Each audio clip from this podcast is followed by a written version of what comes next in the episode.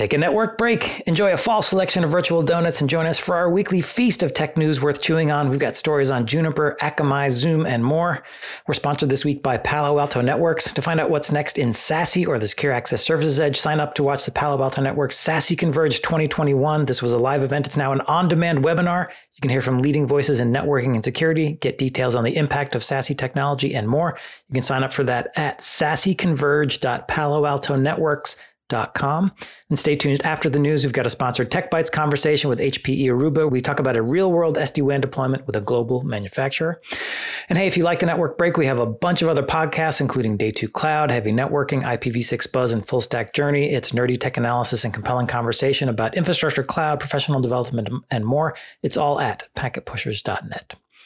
All right, let's jump into some news. Juniper has announced a new chassis switch for the data center. It's the QFX 5700. It's a 5RU chassis. You can mix and match line cards and interfaces from 10 gig, 25 gig, 40 gig, 50 gig, 100, 200, and 400 gig, and it can deliver total bandwidth of 25.6 terabits per second. It's a big chassis. Yeah, I always love a love me a bit of hardware, as everybody knows. I'm sure by now. All right, you know, like like a bit of you know something you can you can hug speeds you know? and feeds you can smack it it's heavy yeah. That's right and you, and it's a hard number it's not like software which is it's whatever you want it to be right. greg you know? What do you want it to be? We can make it whatever you want. You know hardware is kind of it's got this sense of permanence about it. So i'm always uh, pleased to see when people that announce it. Now you know uh, drew that i am not overly pro chassis that's not to say that chassis have no place in the industry. I just think that for the majority of customers, majority of enterprises, the idea that you need to have, you know, 100, 200, 100 gig ports in a switch is kind of like incredibly optimistic. Yeah, and that I mean, frankly, I was surprised to hear that Juniper was launching a chassis for the data center, uh, given that you know, sort of all of the conversation these days is about the leaf spine model using fixed form devices that you know, with disaggregation, you're supposed to be able to swap in and out uh, to scale up as you need, as opposed to sinking all your money into a, a, chassis. And yes, you can swap line cards in and out, but you're kind of bought into that form factor and that operating system uh, if you're running yeah, a data center. It's, well, chassis are a form of lock-in. Um, right. In, in the sense that once you buy that chassis, you you only get ROI if you manage to get that chassis filled to a certain level. Particularly, you know, you want it to be 100% used. Um, you don't really get ROI if you buy it and put one card in it and say, I'm going to put more cards in it tomorrow. Someday. That, you know, like that's right. how we used to work back in the days when changing things was hard. But part of the idea behind Leaf Spine and use of 1RUs is that you could unplug something and not take down the entire network. Whereas these chassis based switches create these single points of failure, if you like. Mm-hmm. And so they address that by having multiple single points of failure inside of the box. They have two cards, they have multiple backplanes and all that. And then that complexity turns up into something else. And so i have always been a bit, I always felt like Spine Leaf was where it was at because it took away some of those fundamental limitations. But then again, when you get to 100 gig, 400 gig, and you need to have a wide variety of interfaces, and you know the 25.6 terabits per second obviously points to a particular chipset. In this case, the Broadcom Trident 4, which is the latest evolution, came out about two years ago. I want to say, is it two years since the Trident 4 was announced? I, I don't know. No, feels like not you know a long time, more than a year, less than two, and um, so yeah, I, I you know okay. So the big thing here, I, I, did get to talk to Juniper about it, uh, and they said, yeah, of course, um, you know the common design for leaf spine is the fixed form but they do have customers including you know saas providers who are using mm. chassis in their leaf spine design as say a, a, big leaf or a super spine because they need either the throughput of 400 gig or they need a lot of port density so it's a form factor that can work for some customers even in this leaf spine architecture and for those customers who want that great uh, you know so if you've got a need for you know 200, 400 gig ports in a single chassis, like as a spine layer in your, or whatever, okay, you know, because what's actually inside the chassis is a, is a leaf spine in its own right. Right. Each of the cards in a in a chassis is a leaf, and somewhere in the back there'll be a spine that puts it all together, and then there's some extra stuff added on to try and make it flexible enough to make it viable to sell it in a fixed form in a in a flexible form factor. Um, that's why chassis are always so premium priced. And so if you need that, then yeah, you need that. But um, and for those customers, it'll be great because it'll have redundant power supplies, redundant management modules. You'll have different line cards, and you'll be able to rack it, and then not have to. And if you work in an environment where getting allocation of rack space is particularly painful, you might have to go. It takes six months to be given space and power allocation. Well, then a rack mm-hmm. switch makes sense, but that's not you're not buying it for the right reasons, but you're buying it for a solution, I guess. Yeah, I mean, Juniper's confident that they're going to be able to sell this. Uh, other features, you mentioned the uh, Trident 4 uh, Broadcom ASIC. They also say the switch supports inline MACsec encryption uh, and can help uh, get you better power performance, power efficiency. Well, uh, power efficiency, that comes back to the discussion we had last week. Power efficiency is when you put in a bigger, fatter switch, you might possibly be able to knock out 6, 7, 8, 10, 12 switches that exist in your network today. Right. So in effect, you replace 12 1RU boxes with one chassis. So instead of having an, a, a, a, blown up or a standalone uh, leaf spine, you just collapse it into a chassis and you might get some power efficiencies. I think any power efficiencies you get, you might waste as you upgrade to 400 gig. It's 400 gig uses a lot of power. it's a thing. Yeah, but uh, I think it's great. On the other hand, for customers who want that and need that, they'll be very pleased to have it. And if you're building an Apstra network and you need the diameter sideways, so Juniper Apstra, of course, and that idea of a an SDN network, this fits into that model. Um, Juniper did say that this is the the an Apstra ready product. That's right. If you uh, buy into the Apstra intent based management software platform, which is also now owned by Juniper, you can include this switch uh, in your Apstra managed network. Yeah, I'll get you a very wide. If you're building that into the spine, you're going to have a lot of leaves, right? So yes. You yes. can have, you know, two, maybe as many as four of these in your spine layer, and you could have, I'd be guessing, something in the order of 50, 40 to 60 leaf switches fairly easily. I'll give you a lot of ports to connect your servers up to if that's what you're into. Absolutely. Mm. Uh, Juniper plans to have the switch available in Q4. I asked about supply chain issues. They say they don't anticipate any unusual headwinds due to supply chain problems. Mm. I want to give some props to the blog post which announces this product. It doesn't bloviate. Did you notice? I did, yes. Uh, it was written by Mike Bushong, who we know and have talked to, uh, and mm-hmm. he is not a bloviator. So, yeah, tip of the hat for that. yes. That. This is not the. Uh, I was reading something earlier today, and it's saying claims that they are the most trusted at something, and I'm going. Who said that? You? Hardly credible. But my mom you know, says I'm the most trustworthy. I'm the most trustworthy. Who? Me? I didn't. I didn't issue you with a badge saying you could say that. Just you know, the greatest yes. company in the world today announced a new Ethernet chassis. Well, what? You know, yeah, nice and simple, contains all the information. I like it. Yeah, so we'll have a link to that if you want to go read it for yourself. All right, moving on. Uh, CDN provider Akamai is spending 600 million to acquire Israeli security company Guardicore. Guardicore's flagship product is called Guardicore Centra. It uses agent-based sensors and network data collectors to map application dependencies so that you can create microsegmentation policies to limit which apps and services can communicate. There's also agents that they run on Windows and Linux boxes to kill processes or network communications that violate that policies. Uh, so Akamai, they you know they have a security portfolio, things like web app firewall, DNS firewall, a secure web gateway to me, it seems like this Guardicore solution now sort of puts them inside the customer data center or customer network as opposed to just the perimeter. You know, every time somebody talks about ransomware in the pitch, the first thing I'm thinking of is no one expects the ransomware. Our chief weapon is FUD, fire, uncertainty, and doubt. You know, yeah. very much a Monty Python kind of a goggle. and that just instantly loses credibility with me. Yes, ransomware is absolutely a problem. And, you know, making statements like ransomware isn't going away. Well, no. That's like saying COVID isn't going away. No, obviously not. It's going to continue for some time. Guardicore's been around for a very long period of time. They previously had a bunch of products that were basically a firewall product. It was specifically niche, and it looks like they've been um, forking the product in different directions. And they finally come up with the ransomware angle. Uh, and we see that a lot where security companies have pretty quickly glommed onto whatever it was they used to have before, which is usually a VPN concentrator of some sort, uh-huh. and or a security tool. They pretty quickly glommed onto microsegmentation, and with a little bit of uh, gl- you know a little bit of glitter on their product, all of a sudden you can start to say, "Oh, we're a zero trust, prevent lateral movement, asset management type company."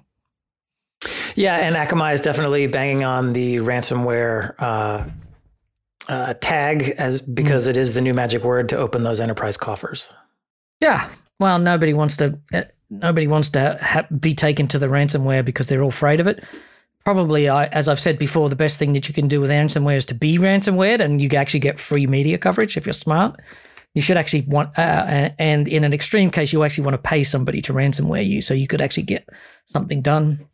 But you know, I'm only half joking when I say that. That said, I think the interesting thing about this is that focus on zero trust again. We're going to see mm-hmm. another uh, an article that we talk about later on in the show that zero trust is coming back. This idea that when I connect to the network, my connection to the network is authenticated, authorized, and then carried in an overlay of some sort, IPsec, TLS, uh, VPN over the top. And then everything that leaves that VPN tunnel is then scanned, logged, uh, and a, and policy, right? So it has to match some policy. If you say you want to access this part of the network and your policy doesn't let you, you can't even leave the VPN to get there.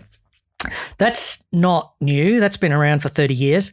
What's making this possible is a software defined controller, which allows the policies to be much more granular than before. Right. So, not much innovation, but what we are seeing is a lot of quite good execution, I think. And maybe Guardicore is one of those.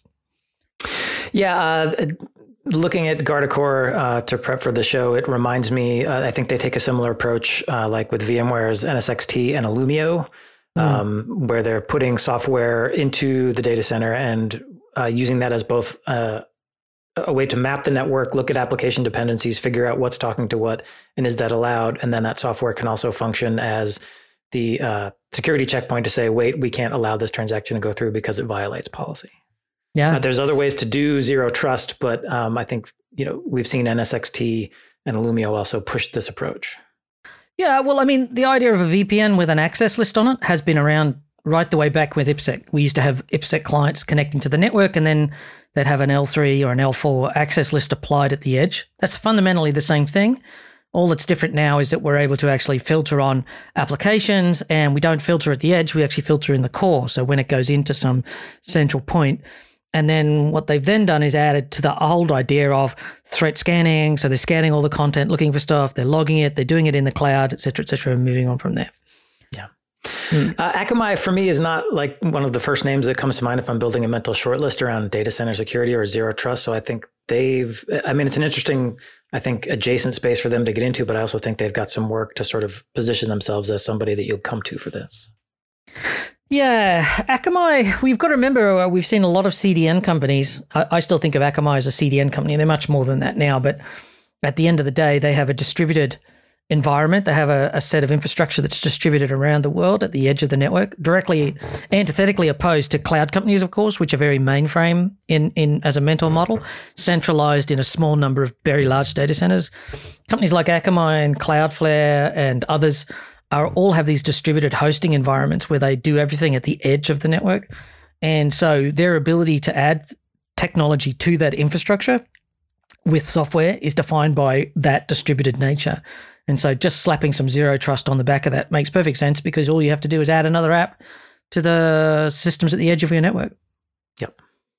All right, link in the show notes if you want to find out more. Uh, we'll move on. Ericsson's North America CEO says 5G could have a transformative impact on online gaming. The general idea is that game processing could happen remotely and then be streamed over 5G to a thin client in the player's home. Ha ha. That's like, does that does that not just make you want to cringe, Drew? Is it is it just me? I there I mean, look, it's Ericsson. They want to sell as much 5G equipment as they can, so they're going to come up with every conceivable use case. Yeah, this feels like uh, wishful thinking. This feels like a CEO saying something that shareholders want to hear, right? Not something that will actually happen. Um, 5G does improve mobile networking in theory. In theory, it provides more bandwidth to the handset, and there's a possibility that it could. But what we know is that Google Stadia, remember Google Stadia from just what 18 months ago? Right. This was um, their like streaming gaming service, right? Yeah, exactly the same thing. Thin gaming. The idea is is back in the data center, do all the gaming stuff, and then just send the screen data out to the edge. And of course, what they discovered is that nobody wants it. Nobody's got a good enough network, and like most people don't have a network capable of handling it. And uh, the other thing that strikes me about this is that you've got to remember too that companies like Apple are competing to make the fat client better than a thin client. Mm-hmm. So you know that Apple's talking about we can do privacy in the handset at the edge of the network. We don't have to send it into the cloud to do the processing. Send it out to the edge, and we'll make all of the privacy decisions. Your photos are private; they're encrypted at the edge, or and so if if five G is going to support this sort of low latency, high speed, and presumably high priced bandwidth principle, at the same time you've got one of the biggest companies in the world going exactly the other way. Mm-hmm. Right. Right. So Right. and the second part is that you have gaming companies who have 30 years of development experience and expertise and brands. Are they going to change their whole design model for gaming and the whole substrate on which they develop to go from fat client games, like you download the app and then it streams a small amount of data up to a central server? So the gameplay is that, you know, you're moving from here to here where we send a thing off to the server. Mhm. Um, does that and I mean, there's just so much up, stacked against this as being real that I just think it's hard to accept. So, I, as I wrote here, this is CEO blather to pander to shareholders who are dumb.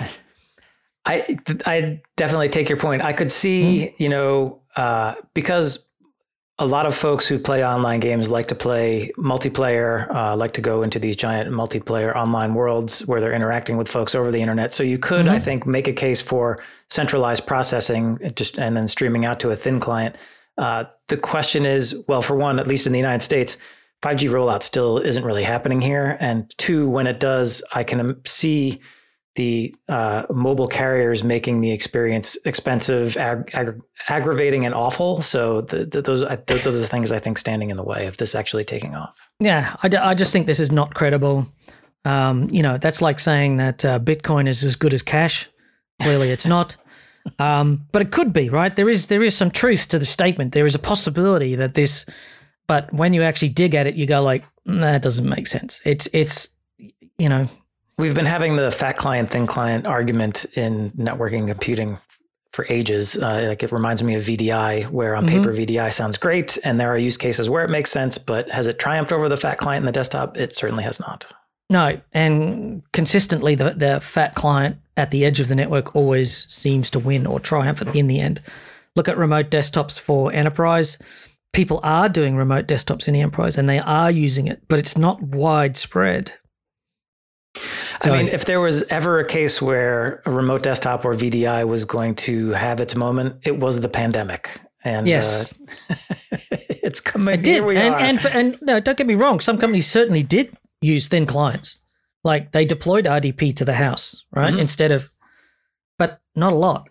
Right, not right. it wasn't a mass, you know, mass exodus. You didn't see because the infrastructure needed to run remote desktops is hard and expensive and expensive to operate. Everything that enterprises hate, they want lazy, easy, you know, and just giving someone a computer to do most of the work is what actually wants. And so, yeah. Right. yeah. All right. Yeah. So I guess both of us are saying feasible, but there are conditions that prevent this from maybe being likely. Hmm. All right. Uh, quick break to tell you about our sponsor, Palo Alto Networks. They recently launched the industry's first conference dedicated to SASE, SASE Converge 2021. You can sign up to see an on demand version of the event at your leisure. You'll hear from industry veterans, including Palo Alto Networks founder and CTO Nir Zook, Gartner's VP and distinguished analyst, and one of the founding fathers of SASE, Neil MacDonald, and the godfather of SDN himself, Martin Casado, who you will know as an early pioneer in the development of OpenFlow and the founder of Nicira before it was acquired by VMware. If you'd like to hear from their those luminaries, you can. You can also see Palo Alto's new Prisma Access 2.2 capabilities in action, get details on the impact of SASE technologies, and learn about forthcoming innovations. Go to saseconverge.paloaltonetworks.com to register and then watch at your leisure. It is saseconverge.paloaltonetworks.com. We thank Palo Alto for being a sponsor. Back to the news. Uh, for the past decade or so, the Electronic Frontier Foundation here in the US, they're an advocacy group for online freedom. They have offered a browser extension called HTTPS Everywhere to encrypt browser communications. Now that HTTPS is pretty much de facto on the web, the EFF is preparing to deprecate this browser extension. Yeah, the challenge here was back in the day, like all of years ago, um, a few years ago, uh, that if you connected to a, a web server on HTTP, it would stay on HTTP. And if you connected on HTTPS, it would stay on HTTPS. And if you didn't actually type HTTPS into the browser, then you would be stuck on the unencrypted site. And so this connection, this extension became a way to make sure that you always got HTTPS first and then fall back to HTTP if the server on the far end and hadn't implemented encrypted connections. Mm-hmm. And what happens now is that we've actually seen that HTTPS is so standardized. If you connect on HTTP, you get diverted to the HTTPS site as as a widespread thing. And so this this uh, extension isn't needed. But I think um, what this signals, or the angle that I would take on this, Drew, is that the move to HTTPS has actually been achieved. I remember when we talked about this when it was first announced, and we were going like, "Will it happen?" I think it will, but there's lots of reasons why people might not want to do encryption. Can servers handle the load? Uh, you know, all that sort of stuff. And right. so, you know, reflecting on the fact that this is something that you might have reasonably thought wouldn't happen because nothing changes in the internet, and it actually has. Yeah, I mean, just thinking about the infrastructure required to make it work, all of the certificate management, all of the key exchanges, all that kind of stuff, it's uh, kind of incredible that collectively we managed to get it done. And mm-hmm. frankly, in not that long of a time. Yeah, there was a couple of things. I think Let's Encrypt was a key tool here because it just, instead of having to go and pay some certificate broker to issue you a, a, a key that was done to your domain name, mm-hmm. those companies all failed to deliver on customers. And so Let's Encrypt just pointed out that why don't you just automate it and do it yourself?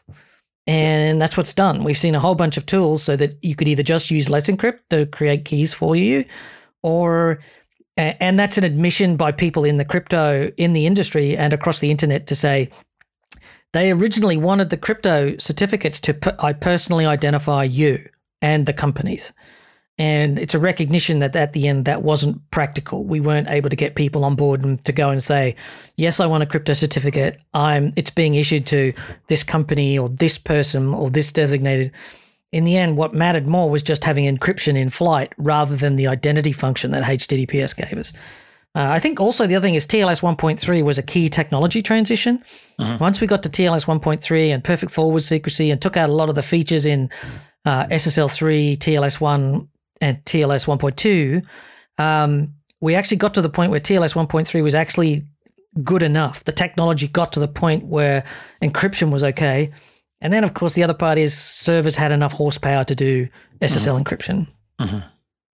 Yeah, I feel like HTTPS took off partly, I mean, obviously through the commitment and effort of privacy advocates and technologists. I really think we also, and folks like Let's Encrypt, that organization has made it easy to get HTTPS in your organization.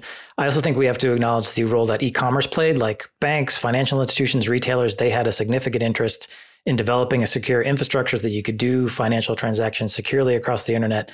And that yeah. served maybe as a counterweight to the interests of other organizations like telcos, broadband providers, maybe even browser developers who weren't so interested or wanted to be able to sniff what their customers were doing on the line. I mean, there was a big backlash. There was a group of telcos who, to this day, still fingerprint all your data and sell that to data brokers. Right. Um, and SSL encryption certainly made that a lot harder. Oh, sorry, TLS encryption certainly made that a lot harder for them. Uh, of course, they just stepped up efforts. But what it did do is it means they have to spend more and more money to make data useful. And as that gets more complex, and the data becomes less valuable, eventually it becomes not cost effective. And what we're actually seeing is efforts to sell that data on is becoming less and less useful. Uh, so, for example, iOS 15 blocks a lot of the metadata which was used to build a profile of you. So, without mm-hmm. being able to map your network data against your Facebook data, because iOS 15 doesn't let you doesn't let Facebook get your personal information, all of a sudden that business is starting to fail or fade out. Mm-hmm. Good. Let it die. And keep in mind that personal privacy is business privacy, as we say here a lot. Yeah. Because that same information can be used to fingerprint companies. Vendors who want to sell stuff to you can use that information to uh, identify you and to fingerprint what you're doing, to know what you're doing on the internet, uh, and, and, so on. And so you should, uh, and there's an asymmetry if you don't have access to a response to that. In any case, uh, if you're using that uh, browser extension, be prepared for deprecation. It's going to be uh, go into maintenance mode starting January 2022, and after that, it'll be taken out of commission. So if you're using it, we have a link in the show notes where you can get more details. Yep.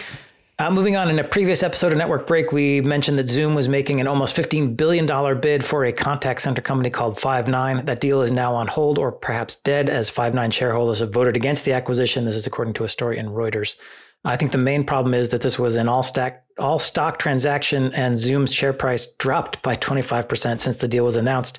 So investors were like, well, maybe this isn't so great for us after all. Actually, it's been a bad week for Zoom because it uh, this week uh, there was the American government got hold of the fact that Zoom does most of it or a substantial amount of software development in China and it's not being done in America. And of course, we know that there's a lot of geopolitics going on between the US and China, and people saying if code's developed in China, we don't no longer trust it. Mm-hmm. And Zoom is having a bad time at that level. And then its share price is dropping because it's not getting the growth that it was getting, because it was stratospheric there for quite a long period of time. Right. Uh, and now it's not continuing to grow and deliver on the promises that it, it was giving to shareholders. And so shareholders are selling out to lock in the profits that they got. Um, I think the share price drop is a good excuse for Five9 to get out. But you notice that Five9 is, I thought Five9 was a Chinese company, but you're saying it's not. Uh, based on everything I could find online, I mean, it's headquartered in California. Its board is looks very white and American. Um, so it does have operations engineering in Russia, which I think raised some flags in a certain in a few U.S. government regulatory bodies. But as far mm. as I mm. know, it's a U.S. company. Yeah, well, you can have plenty of Chinese operations that are U.S. companies. Um, of course, this week we've seen the Chinese government continue to crack down, uh, as in its own words, as it's starting to say to Chinese companies, "You'll act in a certain way, and you know you will not mm. make too much profits, and you will stop collecting so much data on people. Um, they believe that is a societal thing that needs to be fixed. And it's also interesting that this also aligns with the US sort of US political system does tend to be protectionist. It wants to see jobs done locally. It wants things to be done in America, you know, US products, US technology, that sort of stuff. And if there are viable reasons to say, hang on, this company is using, you know, offshored you know, back ends. And if there's a reason, a good reason for them to stick the oar in, although it's very anti capitalist, it's very popular with the US government officials. I mean, I will say politicians pay lip service to the idea of doing things in America, but yeah. uh, they behave and implement laws that say otherwise. And private companies will obviously do things that they think is in their shareholders' best interest, which tends to be find a way to build it at the lowest possible price, which usually means not in the United States. So, yeah. So the Zoom share price definitely gives the Five9 shareholders a chance to get out. And you know, if the price of the you know the the sellout was this and where's now twenty five percent less. And to keep in mind that the reason that Zoom was buying this company, of course, is it's now gone from a you know three hundred million dollar company to a forty billion dollar company. It's got wadges of cash. It's got a high share price. It could just issue some shares and buy almost any company it wants and it's sort of copying what WebEx is doing. So WebEx is embedding its contact center inside of the WebEx port product portfolio. Mm-hmm. You've already got WebEx Teams, I think it's called, where which Teams. is yeah, which is a a copy of Slack. Mm-hmm. Um, and so they're trying to say like this is one product for all of your contact needs. And so when you build a contact center, you're not only handling telephones, but you're also handling social media. You also want to have chat. You want to be chatting to your clients in some unified way. You want to be sending and receiving emails and tracking all of that stuff. And so it's a much more complicated. So this was the natural extension of Zoom and to move them into a, an enterprise market. Um, be interesting to see if they walk away from this deal and then go around and buy something else. And I suspect they have to to justify to shareholders why what they're doing with the cash that they have. Yeah, uh, Zoom did say it's going to release its own video contact center offering in 2022, but will continue to partner with Five9 in the meantime. And you're right, Zoom uh, sort of was the undisputed champion, but is seeing renewed pressure from things like Microsoft Teams, WebEx, uh, and others who are providing uh, video collaboration as part of their business suite. Yep, they're not. They innovated very quickly, and then they seem to have stalled, don't they? They don't seem to have moved forward. All right, lots of links in the show notes if you want to dig into it. Uh, in what's becoming a regular feature, we've got more signals about supply chain issues. Uh, Reuters is reporting the electricity shortages in China have affected many factories, including those that supply parts to U.S. companies such as Apple and Tesla. Uh, China's electrical grid, it's powered by coal, and a combination of rising coal prices and tougher emission standards have crimped power plants' operators' abilities to meet those electricity demands, which has resulted in factories sometimes shutting down for days at a time. Yeah, it, this is a really interesting thing because the government, it looks to me like one arms, that one side of the government said, we're not meeting our pollution goals. We need to shut down some power stations. Uh-huh. And then they did that. And then another part of the government went, what do you mean you're shutting down our factories? and they went, oops. if you know what I mean. It does um, seem a little bit like that, yes. Yeah, it does. It does feel a little bit like that. Um, and so I, I, suspect that this is going to continue. The, the what's actually happening here is the cost of coal and gas and oil has all tripled in the last three months as companies countries have come out of lockdown. Uh-huh. And if you're running a power plant and now suddenly you're running at a loss, you may actually want to shut down because you can't generate electricity. You've got forward contracts locked in at a certain price. And unless you've hedged them in some sort of money market uh, with an insurance policy, you are on the hook for this. Um, so there's going to be very interesting. Anyway, the net outcome is that a large number of factories in China did suffer outages, or they're being uh, forced to work at reduced hours to meet pollution targets. And also, there are fuel shortages. It's not as simple as just one thing. And so the supply chain issues are going to get worse, I think, is the conclusion. Certainly in the near term, um, because of you know rising prices for everything, longer uh, lines to get things, goods where they need to go, including things like coal uh, and raw materials. So yeah, I think we're in this sort of uh, supply chain. I don't want to say death spiral. That's uh, too pejorative, but uh, lockdown, I guess, or lockup for for the time being. Yeah, well, I think it, it would be very bad for the Chinese government if they started, you know, preventing people from working. That's going to be disruptive. So I sus- there were other reports I read saying that the Chinese government has directed power companies to acquire fuel at any cost. And that, of course, has caused market analysts to go into a panic because if the Chinese government is authorizing companies to basically buy fuel at whatever the market price is, then that's going to cause a tremendous spike in pricing and make the matter even worse. So who knows? I also heard a radio story on other internal issues where the power generators, because they had to pay more for coal, wanted to raise rates on customers, and the Chinese government said you can't do that because the people would get mad, and so they're yeah. stuck. I mean, there's no indication that this is particularly tech focused but it doesn't have to be like the the whole integrated supply chain. If if a component that goes into a power supply is made in a factory that's affected by a power supply, then the whole supply chain becomes vulnerable, as we saw with car manufacturers, um, not unable to manufacture for the sake of a, a few silicon chips, literally right. a handful, like a dozen chips. They can't get them, and entire factories are being shut down and stopped from working. Uh, so you know, it doesn't take much for the supply chain to be fragile. Yeah, there used to be a saying that when the US sneezes, the global economy catches a cold, but it seems like with all these interdependencies now, a sneeze anywhere means ripples across the entire economy, regardless of the location. Well, in China particularly, I've heard people say, you know, why didn't 3D printing take off? And the answer is because China is our 3D printer. Um, and it's kind of true. It's kind of true, right? Um, yeah, it's just easier to go and you know order a thousand units from a company in China, and they'll ship them to you from Alibaba.com for next to nothing. Right. Um, why would you want to 3D print them? There's nothing, there's no advantage except unless you're particularly into doing that. So it'll be interesting to see how it's going because obviously we also saw other problems this week. Um, there was a real estate problem with a, a company with over $300 billion in debt looking like it's in trouble.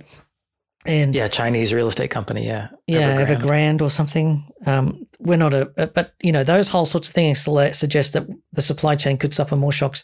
I will say that more people uh, sort of were chatting to me this week and they are now looking at four to six months lead time on Cisco product, just everyday common Cisco. It's a, you know, from Nexus 9000s right the way down to Nexus 2000s is four months minimum.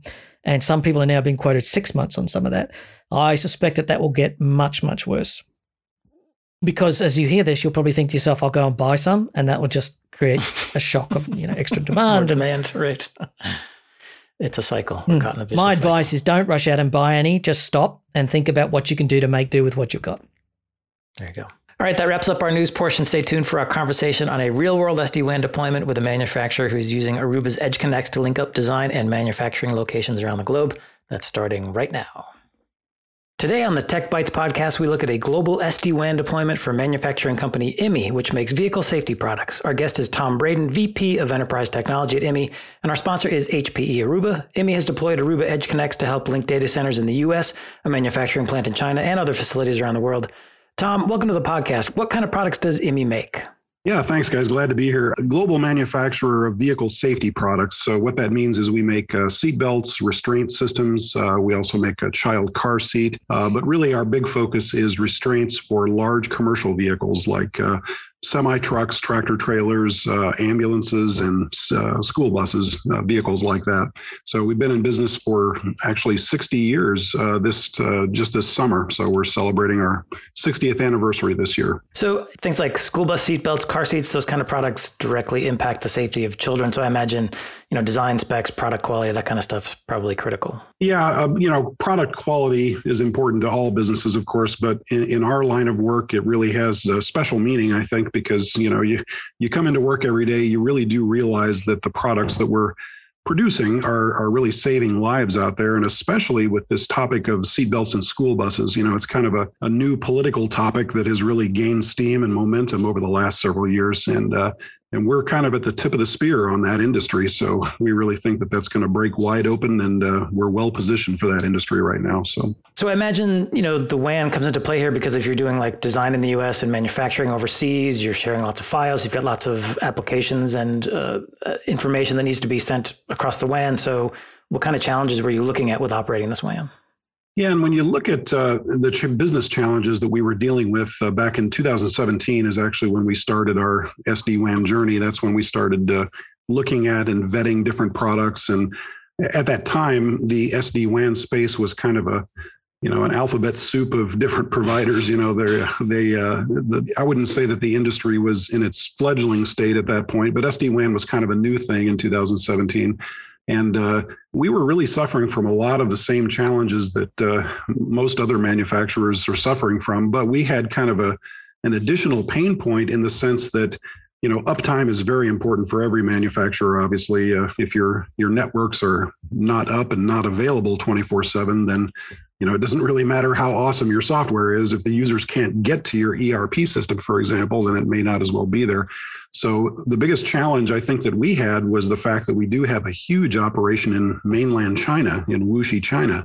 And that really presents a lot of logistical challenges, a lot of technical challenges, because you know that plant is uh, literally uh, on the other side of the earth. So you've got very high latency, you've got packet loss, uh, and just you know the fact that uh, we really don't have good diplomatic relations with China, our two countries. Mm-hmm uh, you know, it's just not as easy to call up and get an awesome internet connection in China as what you can do here. You know, it's it's all state run, state provided internet connectivity. So you're kind of kind of at the mercy of the you know whatever you can get in that particular area, and that was really a problem for us because we we have a ton of computer aided design. Uh, CAD engineers that are working there. We have almost 20 of them, and we had about 20 of them back in 2017. So that's that's tough because they're manipulating huge CAD drawings, you know, 30, 40 megabytes in size, and uh, trying to manipulate those across the wide area network. That, that's a tall order, you know, regardless of what product you're using. So those yeah. are just some of the challenges we were struggling with with China, especially. So. But that applies everywhere, like moving files over private WAN connections was has sort of turned into this um, it became clear that dedicated MPLS was going to sell me 10 meg for this price. I got guarantees. Or nominally, I got some sort of guarantees, but I could go and buy 100 meg connections from the internet for half the price of a 10 meg. And exactly. what most of us found is that 10 times the bandwidth is better, even if it's just unguaranteed. Exactly. Yeah. And, and one of the things that we found, because uh, at that time we had a 50 megabit per second MPLS circuit, very typical. A lot yep. of American companies operating in China have got, you know, MPLS. And then we combined that with just a plain old internet connection, which was about mm. 15 or 20 megabit per second. And we we didn't want to use one as the primary and one as the backup. You know, we wanted to leverage both connections just to mm. maximize our throughput and give us the best chance of keeping that plant up and running. And so uh, Silver Peak SD WAN at that time really uh, stood out among the competitors as being the best uh, best offering for that. Mm-hmm. So. Did you ever choose the acceleration features? One of the things about CAD files is that historically, when I was doing WAN acceleration as a full time skill, CAD files are one of the most compressible formats. Is that something that you yeah. used?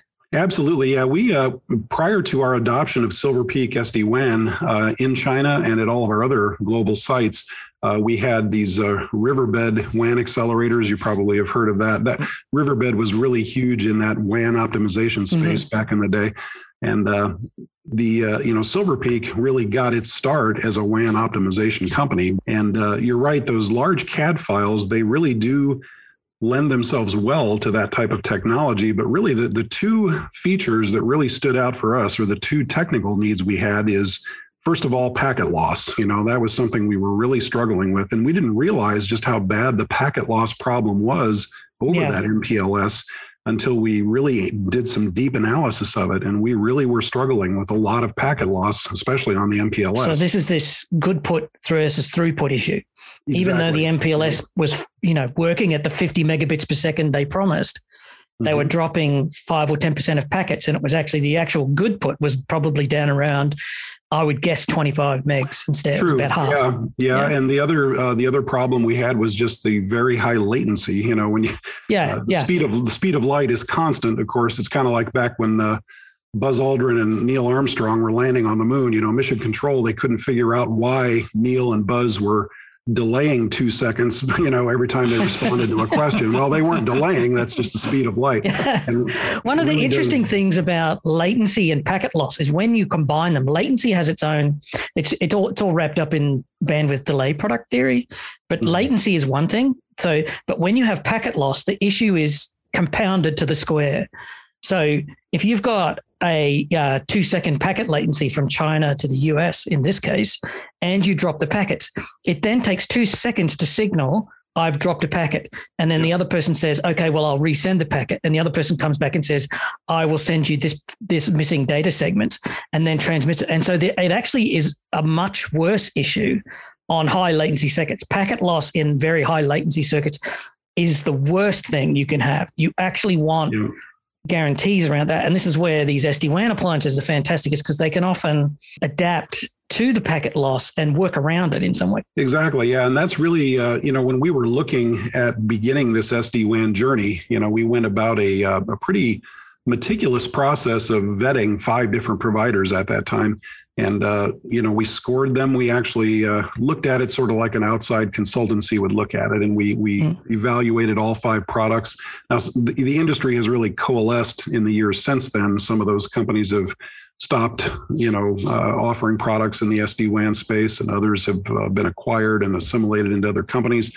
Uh, but silver peak you know, specifically about this topic we're talking about, packet loss and latency, they had two proprietary technologies that really caught our eye. And one of them was uh, called FEC or forward error correction. Right. And that was mm-hmm. Silver Peak Aruba's technology to combat packet loss. And, you know, it's, it's a proprietary technology. They don't release the technical details on how they do it, but all I knew was it worked beautifully. You know, our packet lost. Uh, and I, I, actually flew out to Silver Peak uh, back in 2018 and attended a week long training course uh, just to get up to speed on how to use all this stuff. You know, I wanted to be the technical leader in our department. Now, I'm not in the weeds as the C level leader of the department. I, I, don't typically configure routers on a daily basis, but at that time, I did configure all of these because I wanted to kind of be the subject matter expert in that and teach it to the yeah. rest of my staff.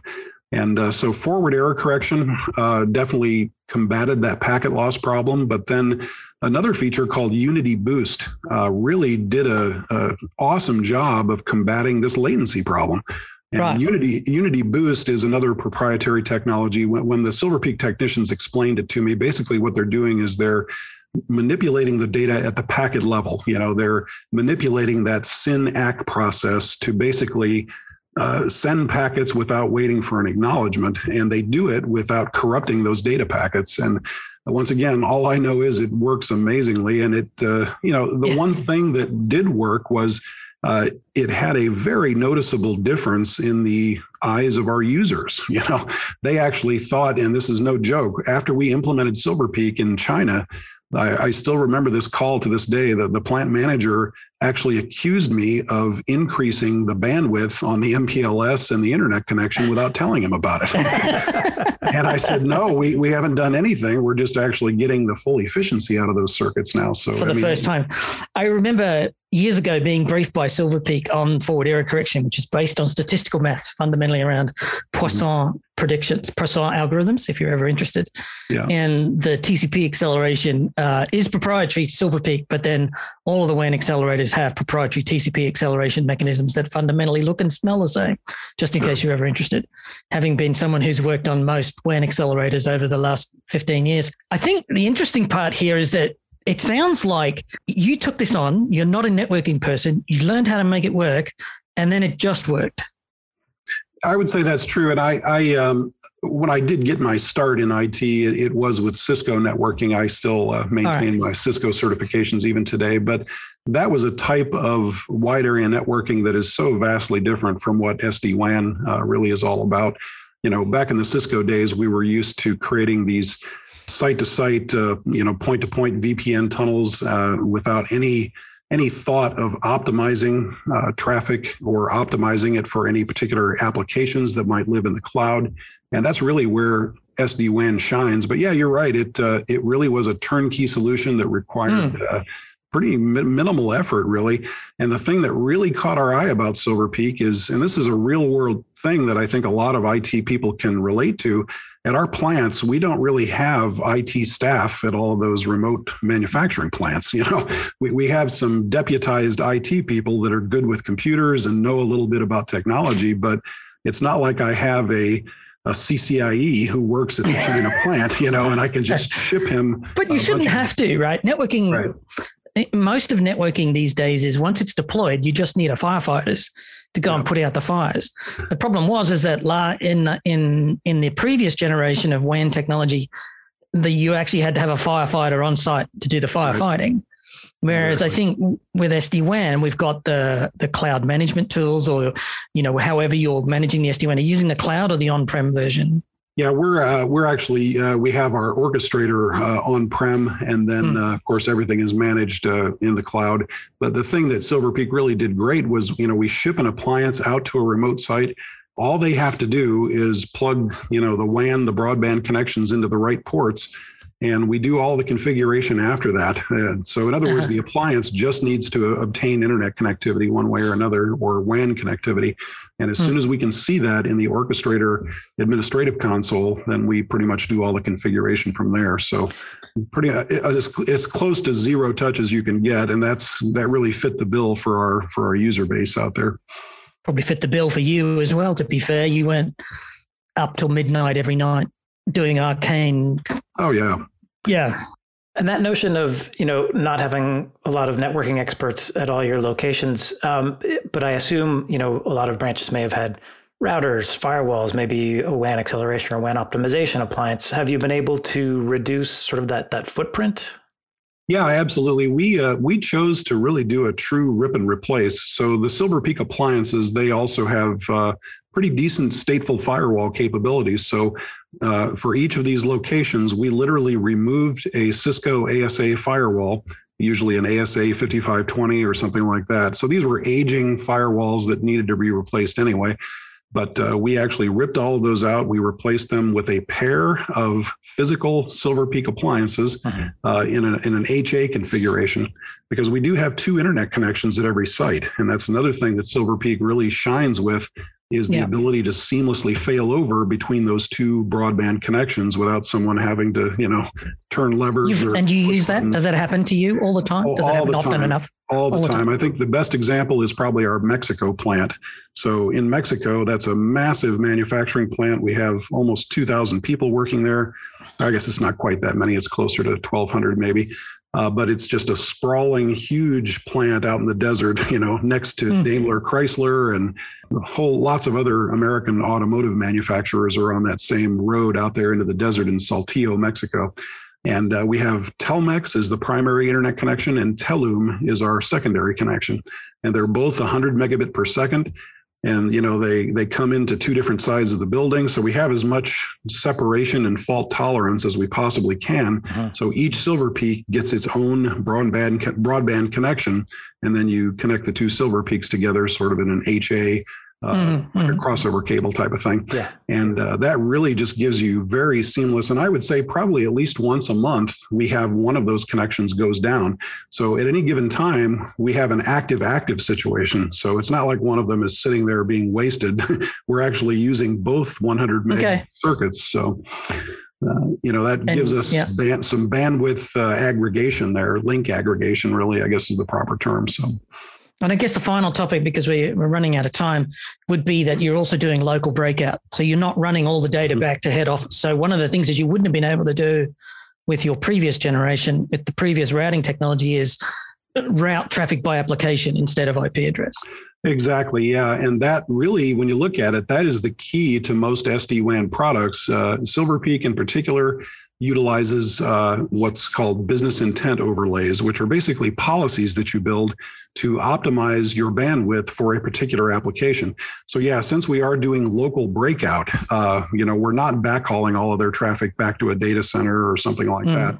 So that allows us, uh, it allows the Silver Peak appliance to seek out the location of, uh, for example, Microsoft Teams. You know, we're very heavy Teams users.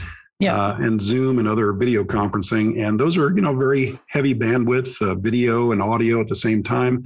And uh, the Silver Peak appliance knows where Teams lives in the cloud. Uh, it knows which Microsoft data center to route that traffic to what you know closest to you uh, to reduce the hop count and just to bring that traffic closer to and, you. And there's no point so, in routing it to head office just to turn it around and transparently exactly. route it back, right? Which is exactly. what we did in the old MPLS days because. It could only be one way out, right? Exactly, so. and we were doing that with uh, with China, but now there's no reason to do that. We still do backhaul some of their traffic uh, back to our main data center, but uh, yeah, we're breaking that traffic out at the local level now, just for for optimization purposes for applications. So, you mentioned uh, software as a service applications. Are you doing anything with public cloud like Azure or AWS that's uh, tying in SD WAN? We are. Um, yeah, um, when we implemented SD WAN, we had uh, a co-location data center in uh, Indianapolis, basically in Carmel, actually just north of Indy. Uh, so that's where almost all of our data existed. But in the years since then, we are actually in a project right now. We're about 50% of the way there. We're migrating all of our servers up to Microsoft Azure. So full cloud hosting. You know, we used to be on prem, if you will, uh, in a co location data center. And we are now slowly but surely moving all 150 of those virtual servers uh, up to the Microsoft Azure. And we take a guess here. You wouldn't have been able to do that without SD WAN. Oh, absolutely. And we're we're able to still utilize SD-WAN for that. Now we can't place a physical appliance in Azure because you know that's not what uh, it's all virtual. Yeah. And that's the beauty of it is Silver Peak actually has uh, fully capable virtual versions of all of their appliances. So mm-hmm. we have an East region uh, is our, our prime where our primary data is going to in Azure, and then we are replicating that to a west region and each region has a virtual silver peak appliance and we're so we're by utilizing that we're still able to uh, take advantage of all those business intent overlays and all those policies we've yeah, created uh, so my point was i think and i'll just say it again to see if i get it right you wouldn't be able to use the cloud in your environment if it if you didn't have enough bandwidth and you True. didn't if you had a yeah. stuck to where you were you couldn't have gone to azure that is absolutely true. Yeah, mm-hmm. I think uh, Silver Peak and uh, just SD WAN in general has been that highway that has allowed us to do that or to do it efficiently, especially. Yeah, like to consider it without having to buy vast amounts of bandwidth at extortionate prices. Exactly, and it does matter. You know, those uh, we do spend a lot of money on internet connectivity because that's where you know all of your uh, data now is going to the cloud. So your internet connections are everything. So mm-hmm. we're we're uh, distancing ourselves from those legacy technologies, MPLS and private lines, layer two private lines. So we uh, we still have the MPLS in China, but uh, our plan once we are fully Azure migrated is to convert that to just pure plain old internet bandwidth and really go into high speed at that point. So. Okay. All right. Well, that does uh, bring us to the end of this podcast. Thank you, Tom, for joining us. And thanks to Aruba and HPE Company for sponsoring this episode. If you enjoyed the podcast, you can find many more fine, free technical episodes along with our community blog. That's all at packetpushers.net. You can follow us on Twitter at packetpushers, find us on LinkedIn, and rate us on Apple Podcasts. And last but not least, remember that too much networking would never be enough.